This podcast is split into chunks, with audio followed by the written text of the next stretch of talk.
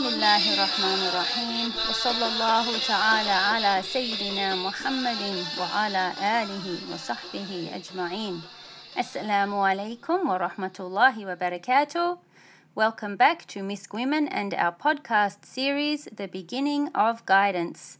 My name is Umma Abdullah and welcome back. Today inshallah we have a very interesting and very beneficial section from the book to study And let's get started, inshallah, with our dua of Imam al Haddad for seeking knowledge. Bismillahir Rahmanir Rahim. Alhamdulillahi Rabbil Alameen. نويت التعلم والتعليم والتذكر والتذكير والنفع والانتفاع والإفادة والاستفادة والحث على تمسك بكتاب الله وسنة رسوله والدعاء إلى الهدى والدلالة على الخير ابتغاء وجه الله ومرضاته وقربه وثوابه سبحانه وتعالى In the name of Allah, the most merciful and compassionate, all praise is for Allah, the Lord of the worlds. I intend to learn and teach, to remember and remind, to benefit myself and to benefit others, to derive usefulness and extend it to others, to encourage adherence to the book of Allah and the sunnah of His Messenger wasallam, to call to guidance and direct towards good, seeking thereby the countenance of Allah, His divine pleasure, closeness, and His reward, the most exalted and high. Ameen. You can find that dua on our Instagram page at Misk Women, and please head over to Facebook and join our private women's group, Misk Women Khalaqa. Inshallah, I look forward to seeing you there. Today's lesson is very important because Imam Ghazali takes us through the rest of the prayers. So he prepares us for what to do after we've finished in our morning time and the midday prayer is about to begin. How do we prepare for that? And then how do we spend the rest of our day up until the night prayer? So, inshallah, that's what we will be covering. And there are many benefits and many, many interesting things to learn. This section is called Adab al Isti'adadi li Sa'iri Salawat, preparation for the other prayers. Bismillah ar-Rahman ar-Rahim. May Allah benefit us by Imam Ghazali's knowledge in the two abodes, inshallah. Ameen. Bismillah.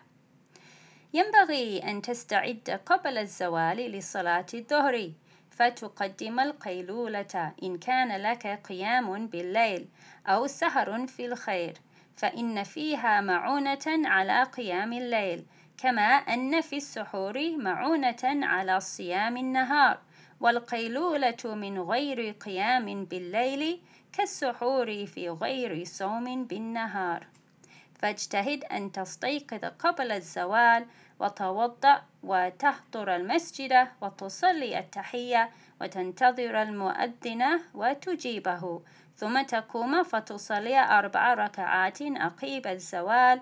وكان رسول الله صلى الله عليه وسلم يطولهن ويقول هذا وقت تفتح فيه أبواب السماء فأحب أن يرفع لي فيه عمل صالح.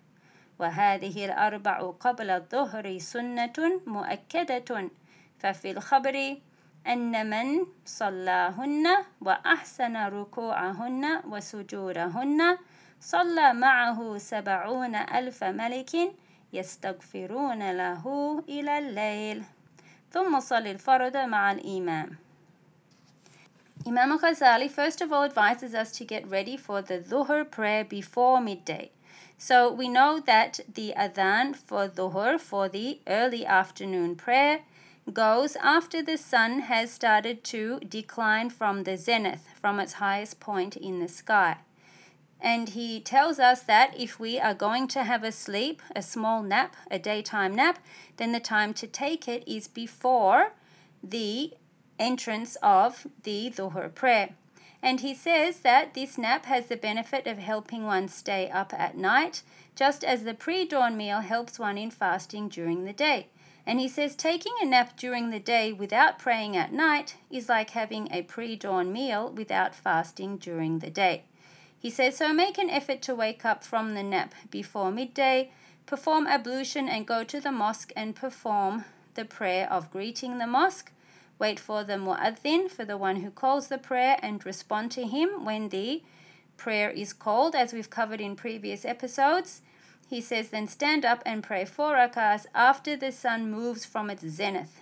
The Messenger of Allah وسلم, would lengthen them and say, This is the time when the doors of heaven open, and I would like good works to be raised up for me during it. Imam Ghazali says that these four rak'ahs before Dhuhr are emphasized. So Sunnah Mu'akkada, they're confirmed sunnahs that the Prophet ﷺ would perform regularly. And it states in a narration that whoever performs them bowing and prostrating in the most excellent manner, will have 70,000 angels pray with him and ask forgiveness for him until the night. Then he says, perform the obligatory prayer with the Imam. Our commentator Imam Mujawi, mashallah, rahimahullah, and may we benefit from him immensely, says that prayer, as we've mentioned before, is the very best action that has been put forward for human beings to perform. And the hadith says, As-salatu khayru mawdu'in istakthir aw aqil. So whether you perform much or little of it, it's the best activity to engage oneself in. As Imam Ghazali said about the qaylula, about the daytime nap, that it's for those who have stood in the night to pray. So, in the days before electricity, when the night came and the people would pray their Isha, their nighttime prayer, in the early part of the night, and then they would sleep. And they would often wake up at 12 or 1 or 2 in the morning, and then they would be up. And in that part of the night before dawn, they would pray their voluntary prayers, they would pray witr, pray tahajjud and then they would be up. That's how they would manage to sit in the masjid until uh, sunrise. Then they would go about their daily work. So this was how the day was organized. And then by the time it got to the very late morning, around 11 or 11:30, then they would be sleepy again after having been up and busy for the last 9 or 10 hours, and then they would take a small rest. So Imam Ghazali says that for those who are up at night, that's what you need to do to help yourself and make yourself strong. And he also says, or if you are up in the night doing other acts of good. And our commentator Al Jawi says that would include dhikr and studying and reading books.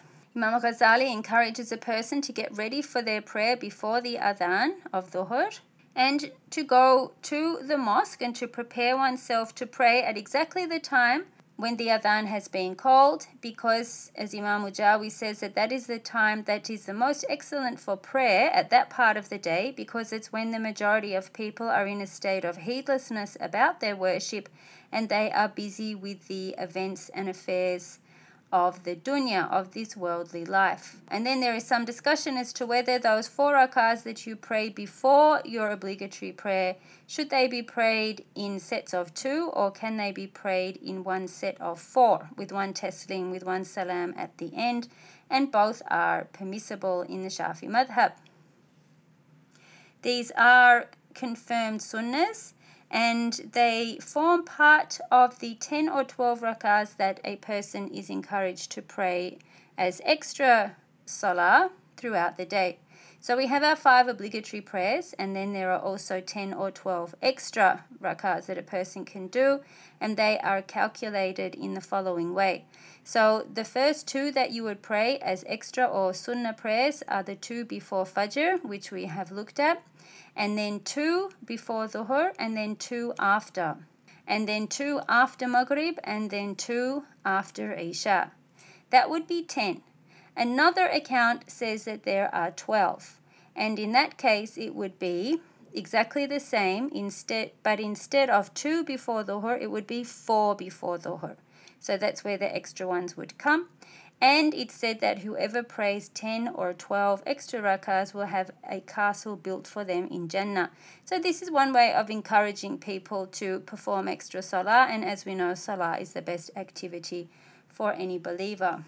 The Prophet ﷺ is said to have encouraged people to perform these extra sunnahs and to perfect the ruku', the bowing, and the sujood, the prostration in them and it reminds me of a story of a man who was praying in the Prophet's mosque in Medina, sallallahu alaihi wasallam, And he quickly prayed and then he ran over to the Prophet والسلام, to greet him. And so the Prophet والسلام, greeted him and said, Go back and pray because you haven't prayed. So the man uh, agreed and he went and prayed again and he performed it very, very quickly again and not having any tumatnina, not having any pause in each of the movements. So when he stood, it was quick and then a bit like uh, we might say some type of sporting activity rather than being a prayer and an activity in which there was presence of heart and a gentleness of movement. And so he went back, and the Prophet told him again, uh, Repeat your prayer because you didn't pray. And this happened three times. And then finally the man said, Oh Rasulullah, show me how to pray.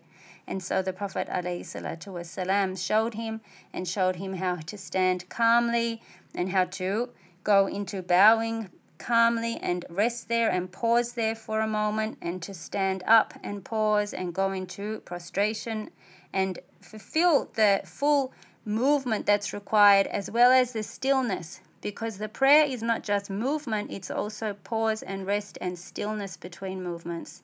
And that's what the man had been lacking. So the prophet ﷺ showed him how to perfect his prayer. And as it says in the hadith here that if a person fulfills all motions and actions of the prayer perfectly inshallah then the 70,000 angels will make istighfar will seek forgiveness for him until the night then he says to pray the four rak'ahs of the obligatory prayer. Then he says, ثم صلي بعد الفرض ركعتين فهما من الرواتب الثابتة. Then he says to pray two rak'ahs for they are of the established sunnahs.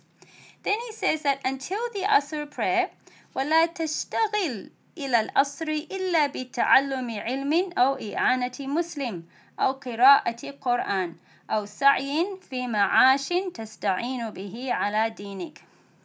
Then, most importantly, to not busy yourself with anything until the Asr prayer, the late afternoon prayer, with anything other than learning useful knowledge, helping a Muslim reciting the Quran, or striving to earn your living by which you support your religious life. And you might be thinking at this stage, where do these people get time to do all this reading and studying and learning? And my response to that would be well, where do we get all this time to read Facebook and Instagram and flick through our phone? How many times a day? 100, 200, 300 times people are known to open their phones. And that's all reading. Now imagine if we had a book, and imagine if we had several books, in fact, that we would read from throughout the day, and how our knowledge would grow, and how our hearts would grow, and how it would transform us into knowledgeable, learned people if we spent the amount of time that we did on our phone with a good book in our hand, and not just any book, but a book that would benefit us with beneficial knowledge in our dunya and our akhirah. So, really, these calls for reading all the time are very appropriate because that's what people do anyway, whether they're aware of it or not. And whether it's reading news articles, opinion pieces, or even looking at uh, videos and learning dance moves, they're all considered a form of literacy and learning, taking information in, and then that affecting you somehow, and then a consequence coming from that, whether it be good or bad. Also, if a person does perform extra rakahs after the obligatory of the dhuhr prayer, then they should pray either two or four. And of course, you can pray your voluntary prayers at any time during the time for that prayer. So, if a person prays the obligatory and then stands up immediately after and performs extra rakahs, that's fine. Or you can delay that until the end of the time just before Asr comes in or whenever that uh, is convenient for you in that time. And so it's narrated that if a person does pray four rakahs after the dhuhr, then they will be prevented from the fire touching their skin. And it's a confirmed sunnah that the Prophet ﷺ prayed two and then other accounts uh, that he prayed for. And Imam Ghazali says that it's recommended for a person to read in those extra prayers Ayatul Kursi in the first rakah and the two ayahs at the end of Surah Al Baqarah in the second rakah. Also, other activities that are recommended after Dhuhr include reading the Quran. And the practice of the pious people often is to get together after the Dhuhr prayer and to read a hizb, to read a section of the Quran uh, all together, or at least to read Surah Yasin together, or to be constantly going and fulfilling a khatam, a complete reading of the Quran in that time, whether that be through a small amount of pages or several pages. So, reading Quran after Dhuhr is an is a practice that is very established and is a very good habit to get into if at all possible. Then Imam Ghazali says if it's possible for a person to remain in the mosque, then they should do so until such time as the Asr prayer arrives. It reminds us of the hadith of the throne and the shade of the throne, when on the day of judgment there will be seven groups of people who will be under the shade on that day, and one of them is the man or the person who was attached to the mosque. So, when people spend a lot of time in the mosque, inshallah, this is a very good practice, and inshallah will be a means for them to attain the shade of the arsh on the day in which there will be no shade. Then it's recommended to pray four rakahs of extra prayers before the obligatory prayer. And these are not sunnah mu'akkadah. These are not confirmed sunnahs that the Prophet والسلام, did on a very, very regular basis, although he did do them sometimes. And he said, alayhi salatu wasalam, Rahimallahu abdan salla arba'an qabla al-asri. And Imam Ghazali says, "Fajtahid أَن تَنَالَكَ دُعَاؤُهُ صَلَّى alayhi عَلَيْهِ So the Prophet ﷺ said that Allah forgives the person who prays four rakahs before Asr. And Imam Ghazali says, so strive to attain your portion of his dua. So when you pray those four rakahs, it's not in emulation of his confirmed practice because, as we said, he didn't do that consistently, although he did do it. But you pray those so that you can get a portion of the dua he made that Allah forgives those who pray those four rakahs person shouldn't leave those four rakahs out of laziness, and it's something that you should strive to persist in and to perform to the best of your ability, inshallah, so that you do take your portion of that dua and that you don't miss out. And we all know how needy we are for the mercy of Allah. Imam Ghazali counsels us further and he says, وَلَا يَنبغي أن تكون أوقاتك مهملة فتشتغل في كل وقت بما اتفق كيف اتفق؟ بل ينبغي أن تحاسب نفسك وترتب وظائفك في ليلك ونهارك وتعين لكل وقت شغلا ولا تتعداه ولا تؤثر فيه سواه. فبه تظهر بركة الأوقات فأما من ترك نفسه مهملا سدا إهمال البهائم. لا يدري بما يستقبل كل وقت. فينقضي أكثر أوقاته ضائعة this is very important, and he says, and he reiterates actually from what we've learned in previous lessons, is that your time should not be without any structure, such that you occupy yourself arbitrarily with whatever comes along. Rather, you must take account of yourself and order your worship during the day and the night assigning to each period of time an activity that must not be neglected nor replaced by another activity. By this ordering of time, the blessing in time will show itself. A person who leaves himself without a plan, as animals do, not knowing where he is, or not knowing what he is to do at any given moment, will spend most of his time fruitlessly. He says, وَأَوْقَاتُكَ عُمْرُكَ وَعُمْرُكَ رَأْسُ مَالِكَ وَعَلَيْهِ تِجَارَتُكَ وبه وصولك إلى نعيم الأبد في جوار الله تعالى. فكل نفس من أنفاسك جوهر لا قيمة له إذ لا بدل له فإذا فات فلا عودة له. فلا تكن كالحمقى الذين يفرحون في كل يوم بزيادة أموالهم مع نقصان أعمارهم. فأي خير في مال يزيد وعمر ينقص Most important is the counsel and the advice that he gives here. And he says that when it comes to advising us on how to spend our time, which is, of course, a major theme of this book, Imam Ghazali says that whatever you have planned and structured your day around in terms of activity, not to let that run over into the next time. So if you have activities such as awrad and dhikr and reading Quran or studying or whatever you're doing of khair, helping people in any way and inshallah being of a benefit in whatever role that you are in at any given moment, then make sure you perform what you have set out to do in that time in the time that you've allocated for it and not to let it go over into the next time and to not let the activities that you have planned for yourself to be affected by other things to the extent possible. And that can only happen if a person is really, really dedicated to making sure that they get the best out of their time and that they spend it properly. Imam Ghazali reminds us, and he's written this in several of his other books as well, about the importance of your breath and the value of your breath.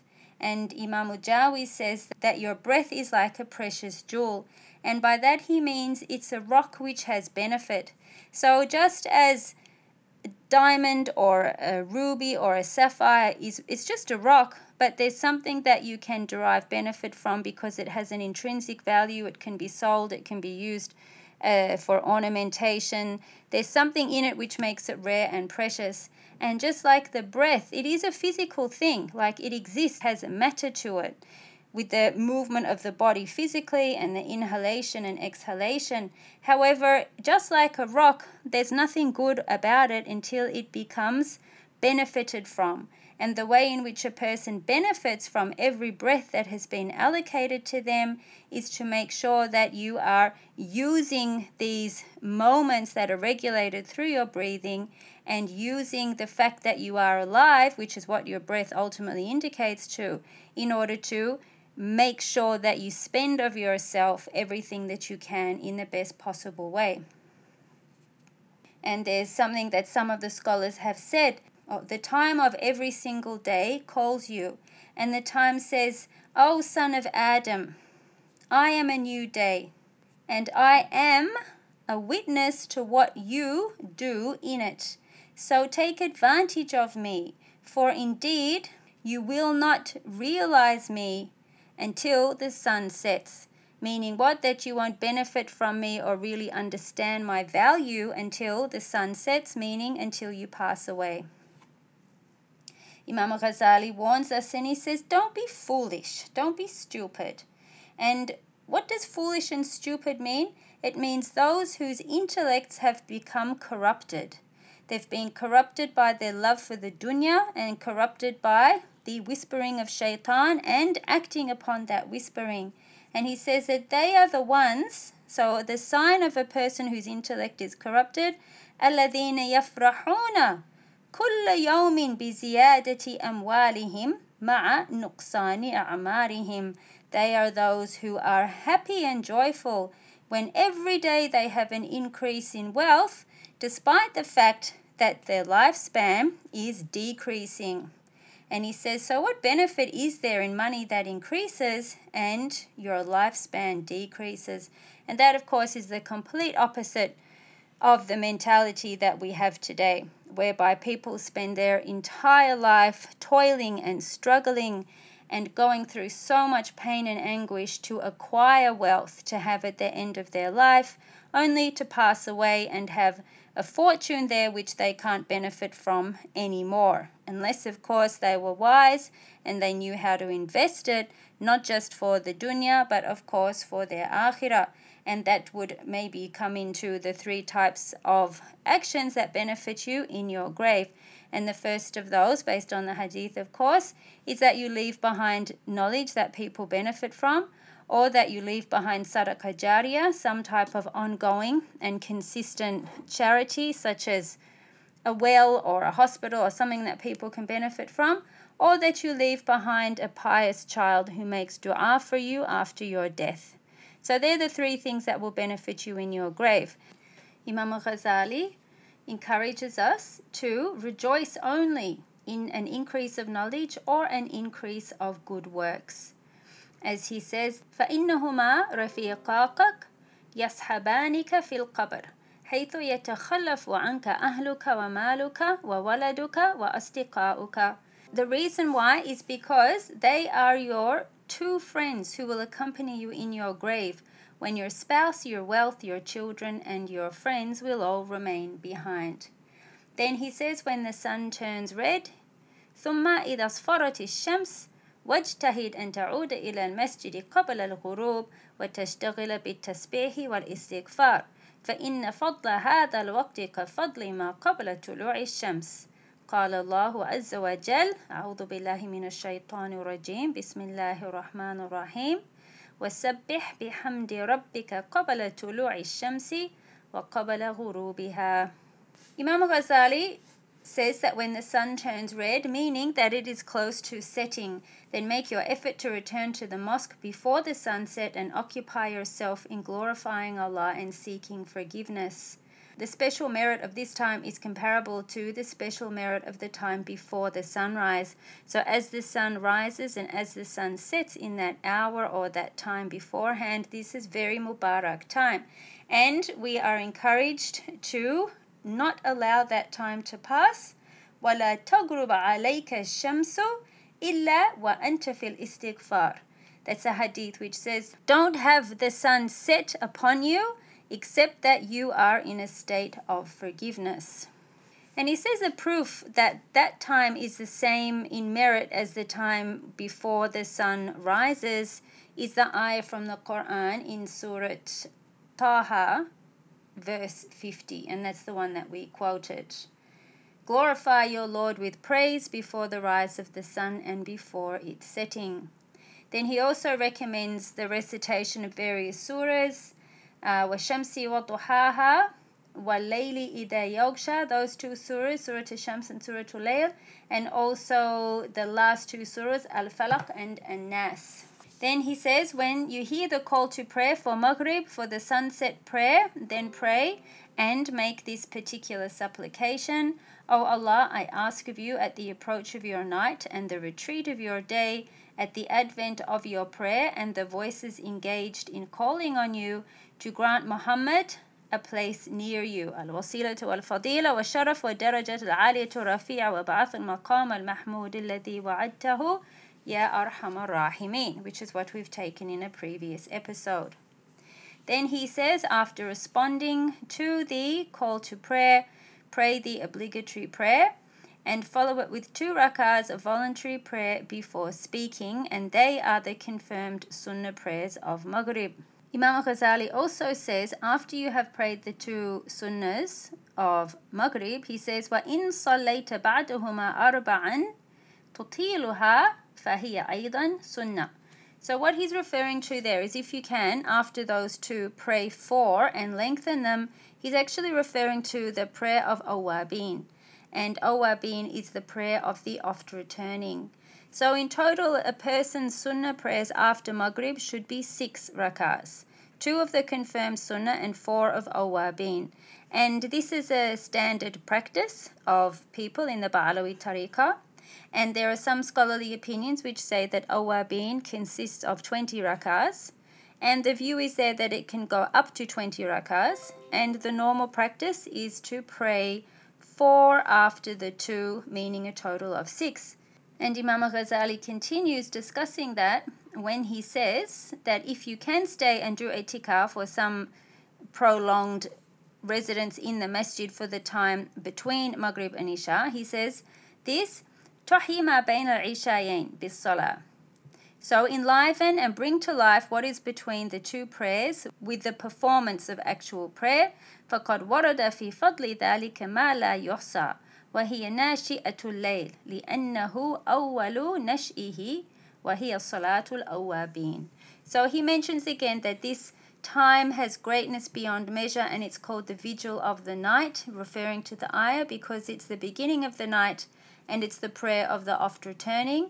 And then he mentions that the Prophet ﷺ was asked about the ayah in Surah Al-Sajda, تتجافى جنوبهم عن المضاجع and he said that that is the prayer here الصلاة بين العشاءين إنها لتذهب بملاغات النهار وتهذب آخره which means that this is the prayer which cleanses one of the nonsense talk and the futile, trivial things that have been engaged in during the day, and it rectifies the end of the day. So it fixes up what had been lost throughout one's waking hours if a person engages in things which are not very beneficial. Then he says, when the time of Isha comes, فإذا دخل وقت العشاء فصلي أربع ركعات قبل الفرد إحياء لما بين الأذانين. So he says that you perform four rakahs before the obligatory prayer, which brings to life the time between the two adhans, meaning the actual call to prayer and the iqama. Because there's another hadith where the Prophet ﷺ has said, Inna du'a bain al adani wal iqamati la. So the dua between those two times is not rejected. Dua also there meaning prayer. Then you pray the four rakahs, the obligatory prayer of Isha, and then two sunnah rakahs. And Imam Ghazali says to read in them as a recommendation Surah Al-Sajda and Al-Mulk or Surah Yasin and Surah Dukhan. Then he says pray another four rakahs because that has been given great merit and then to perform the witr. So those four other rakahs you can pray as witr, you can pray them as sunnah for Isha, and it's mentioned by Imam Haddad in the book of counsels that praying those four rakahs is the equivalent in reward of Laylatul Qadr. So inshallah you would get the same for each rakah as you would on the night of Laylatul Qadr.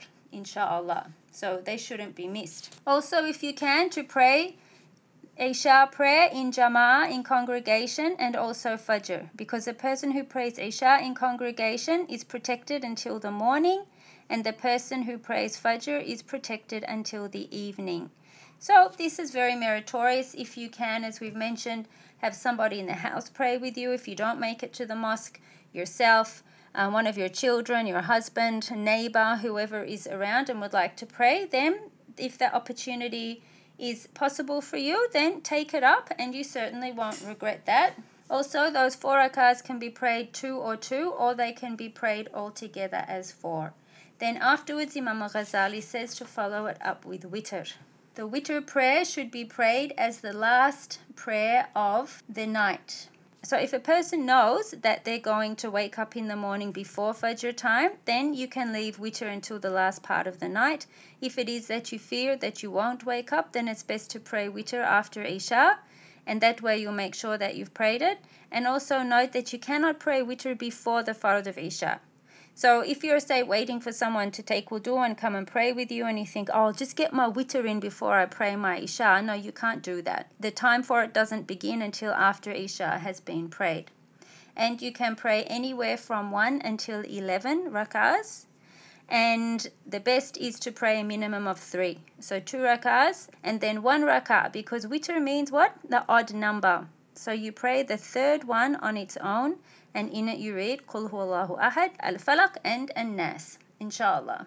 And then he concludes this section by saying, ثم اشتغل بعد ذلك بمذاكرة علم أو مطالعة كتاب ولا تشتغل باللهو واللعب فيكون ذلك خاتمة أعمالك قبل نومك فإنهما الأعمال بخواتمها after this, work on reviewing your knowledge or studying books. Do not spend your time in amusement and entertainment. In so doing, making them the closing works of your day before you sleep, for actions are according to the last of them, as is reported in Al Bukhari. Very, very important point because what do we all do at night time? Sit there on the phone, watch Facebook videos, chat uh, catch up. Often, the lifestyles that we live and the way our time is organized, that is our only time for ourselves. Perhaps we've put our children to bed. It's the very last thing we think, oh, finally I can relax with something and have a bit of me time. and then we find ourselves doing things which are perhaps social orientated and of course not necessarily beneficial for our hearts and our souls but that's the type of lifestyle that we live. So imam al ghazali says to benefit yourself in the last part of your night because it's the end of your awake time. You're going to go to sleep now and wake up on the other side of that sleep. And the best is that what you end the day with is the best of deeds. And inshallah, if it is that you don't wake up, then you've ended everything in the best of ways. And if you do wake up, and inshallah, bi khair wa lutf al then you've also concluded in the best of ways and you will begin again in the best of ways. And we ask Allah subhanahu wa ta'ala to bless us all with the best ending in all of our deeds and with the best beginning in all of our deeds as well. There was a mufti of Jordan who passed away a couple of years ago very great scholar. And after his passing, his son saw him in a dream and he said to him, oh, How are you, my father, and what's happened to you? And he said, I am fine and don't worry about me. And his son said, What did you do to reach that rank where you've passed away now and you're not fearful for anything? And he said, I'm in this state because of the constant fear I had in my life of having a bad ending. And so he always sought to make sure that whatever he did, he finished it in the best of ways. And that benefited him immensely when he did pass with a good ending, and then he was able to benefit from that afterwards. So, inshallah, we ask Allah for husnul khatima, for a good ending to all our affairs. And may we end this episode, inshallah, in such a way with a good opinion of Allah and with a firm resolve to improve our daily practice to make sure that we stick to our schedules and to benefit from every precious breath that we have, knowing that it won't return and knowing that whatever it has witnessed will return and be either for us or against us when the time that we're going to need it the most. So we ask Allah to give us the best of all moments, inshallah, and to bless us with His rahmah and with all the khair that we can possibly attain in this dunya and the barzakh and the akhirah, inshallah. Wa sallallahu ala Sayyidina Muhammadin wa ala alihi wa sahbihi wa sallam. Alhamdulillahi Rabbil Alameen. See you in the next episode, inshallah. Assalamu alaikum wa rahmatullahi wa barakatuh. سبحانك اللهم وبحمدك أشهد أن لا إله إلا أنت أستغفرك وأتوب إليك